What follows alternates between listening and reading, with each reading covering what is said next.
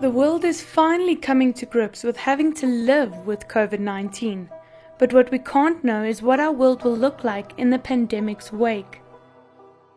You are listening to Writing the End, a collection of short stories by some of South Africa's top novelists about what society could look like post-pandemic.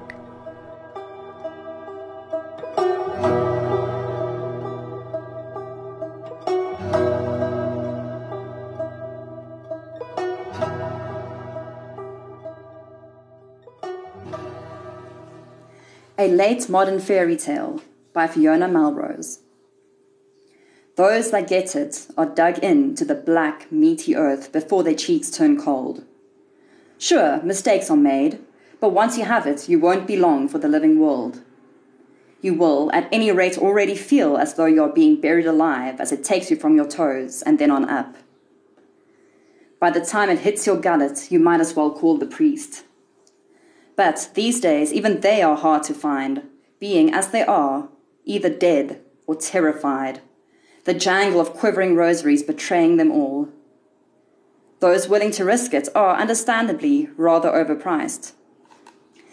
Better, then, to make your bargains with the afterworld. To haggle away a seldom-worn soul is cheap at the price. Some are heard to call out, "Rather take my mule, my carpets, my wife." It needs a heavier purse than all that.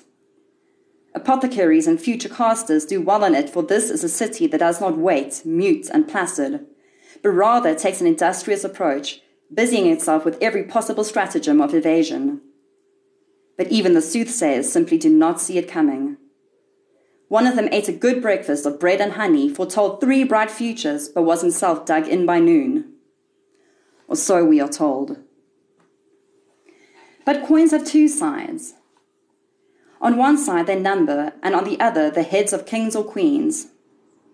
Just ask the men with shoes where I should be, their bloated belly so very attentive to the next sausage or egg. Is it possible that they welcome it, this little squatter that steals soft lodgings in every last untenanted home? After a little disruption and the initial expense of having to draft in more grave diggers, and during which time thoughts and prayers will be offered up with a choke of smoke, this trifling thing will produce the exquisite calm of empty arms, houses, and prisons. No more beggars caterwauling under the palace gates, lepers, sinners, layabouts. All will have gone to their reward.